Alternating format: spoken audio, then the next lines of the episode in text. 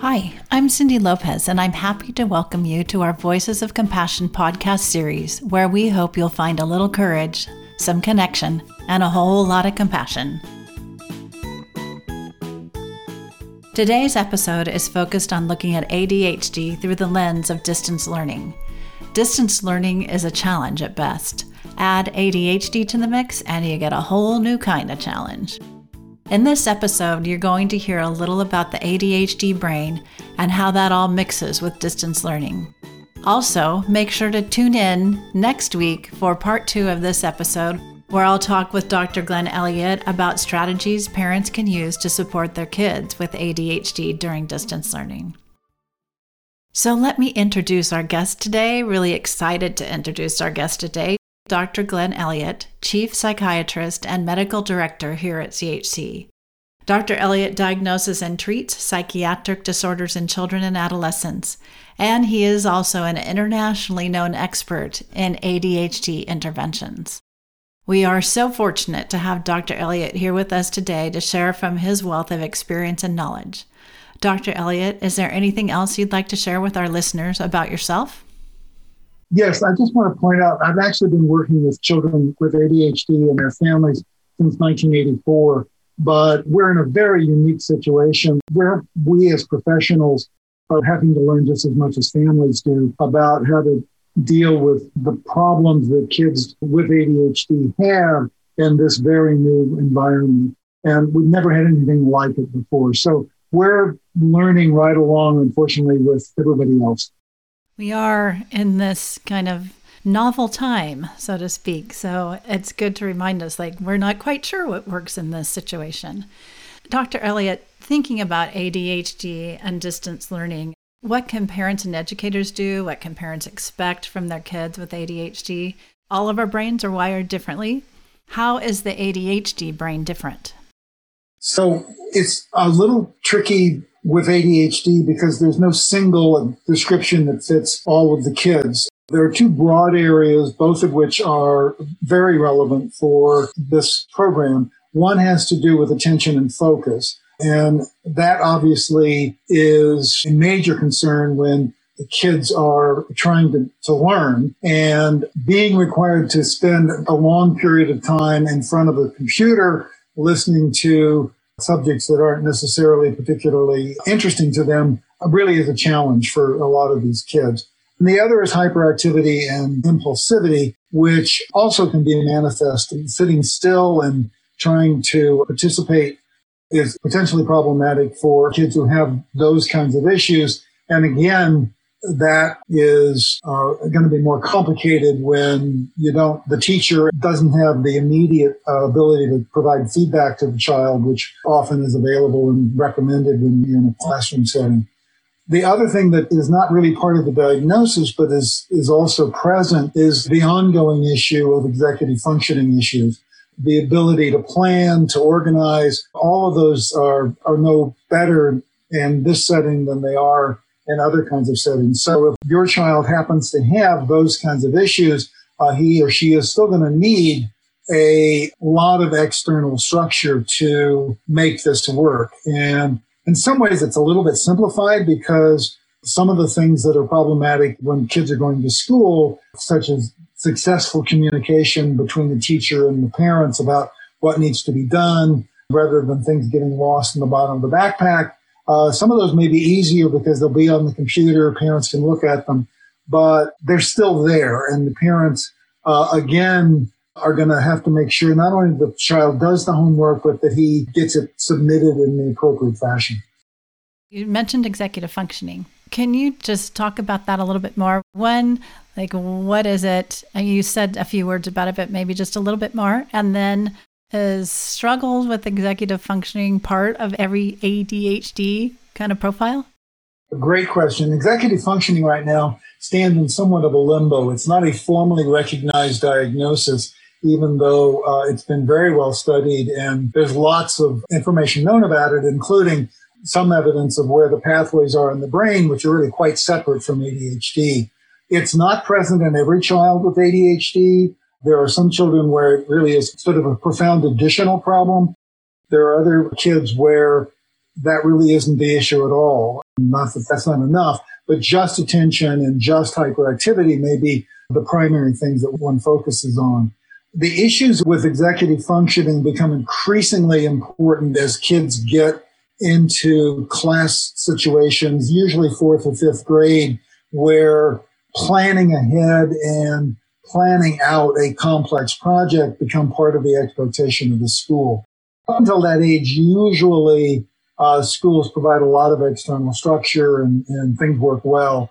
There are a lot of teenagers where, frankly, the ADHD part of what's going on with them has become relatively minor, and it really is the executive functioning issues as they have to balance uh, demands across multiple classes and multiple deadlines that are often not very well coordinated. Uh, a lot of kids, that's really where the problem becomes paramount, usually sort of mid teens, uh, sophomore, junior year, senior year.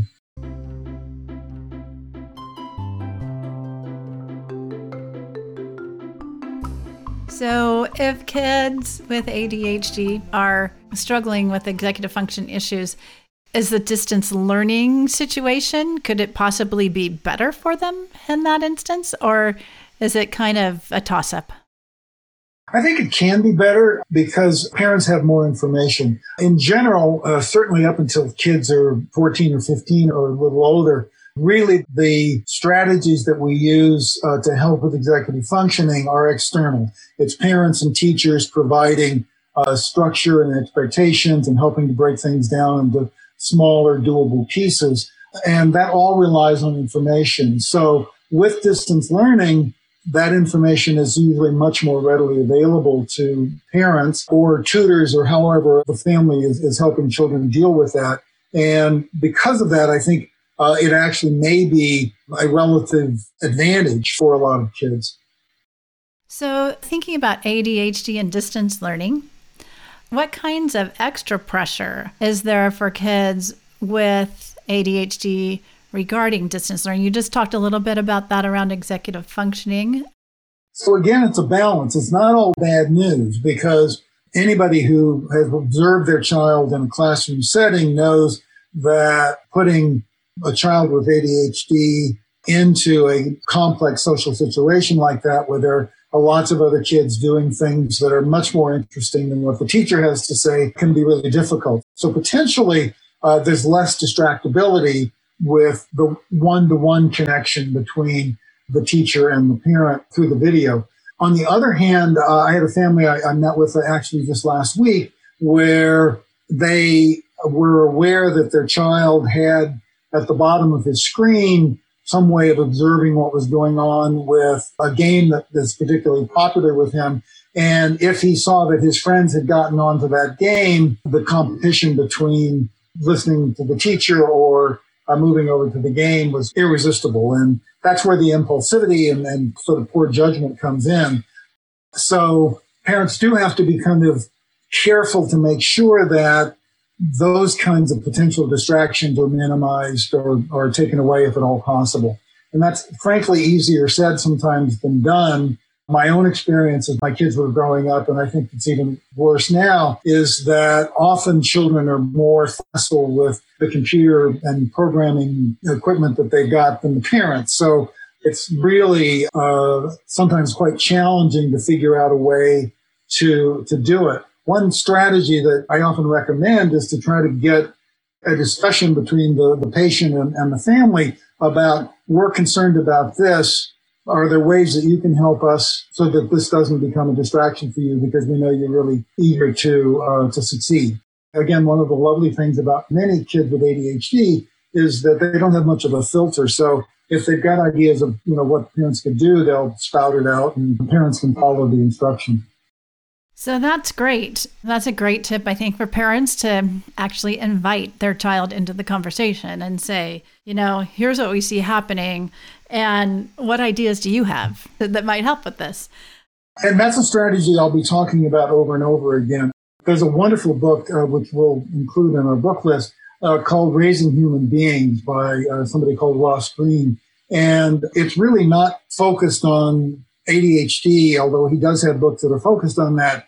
Uh, this is really just focused on how do parents function best in terms of raising children. And what he emphasizes from a very early age, and certainly by the time we get into uh, six, seven, eight, and, and above, that the best way to deal with the problem is to bring the child in as part of the solution rather than trying to impose what we think is going to be the optimal maneuver, whatever that might be. So, Glenn, this is kind of an outlier question, but wondering about parents whose kids are now doing distance learning. Maybe their child does not have a diagnosis of ADHD. How would you advise parents if they think they're seeing something? What would that look like and what should they do? That's an excellent question. And uh, again, one that we're facing because of the times we're in. Where this is most likely to become an issue is around 10, 11, or 12 and relates to mostly attention and distractibility. Uh, hyperactivity and impulsivity, if that's what's going on, particularly at that age, uh, it's very unlikely to be ADHD and more likely to be boredom or really a mismatch between expectations of sitting still. I mean, if you think about the average classroom situation, kids are not sitting still for hours on end. And I don't have children in my house right now, so I, I haven't observed this, but it's not clear to me that all of the schools are giving adequate breaks and times for disengagement, which is really crucial, I think, for kids in general, but particularly crucial for, for kids with ADHD. But often inattentive ADHD really isn't diagnosed until 10, 11, or 12 Again, partly because that's when the expectations rise that kids are going to be responsible for paying attention and being able to absorb material as it's presented. So uh, it, it's an interesting bind because if a 15 or 17 year old, I think the likelihood of that being the problem is very small. But if it's um, a, a child who's sort of in their tweens, they're just sort of hitting puberty or just past puberty, this is a real stressor and it might be bringing out problems with attention that we wouldn't be seeing under normal circumstances. I think certainly considering an evaluation at that point uh, would be well worthwhile. That doesn't necessarily mean that we would make that diagnosis or that we would even recommend a specific treatment for it. Keeping in mind that kids try to please parents most of the time. If they're having trouble functioning in this setting, doing at least a, one of our 30 minute free consultations that's available at Children's Health Council might be a, a, nice step just to have a reality check. Is this normal behavior or is there something more serious going on? Yeah, thank you. So, Dr. Elliott just mentioned that we have a free 30 minute consultation opportunity option for parents at CHC. So, if you have questions and you're not sure what next steps might look like, that could be a good option for you and you can find out more about that at chconline.org. So, Dr. Elliott, you've been talking a little bit about this, but what behaviors might kids with ADHD be exhibiting during this time? And that question we just asked how do parents know when to seek additional help? I think most people associate ADHD with inattention and distractibility. But I've also seen, you know, in 30 years of working with kids in education, kids with ADHD can be very focused and so, if parents are seeing that, like, so if they have a child with ADHD and they're seeing their child being very focused, they're thinking, oh, well, maybe he doesn't have ADHD anymore at all. Can you speak to that a little bit? What's that ability to get kind of really focused in on something versus the distractibility? Yeah, we have a term for it. We often call it hyperfocus.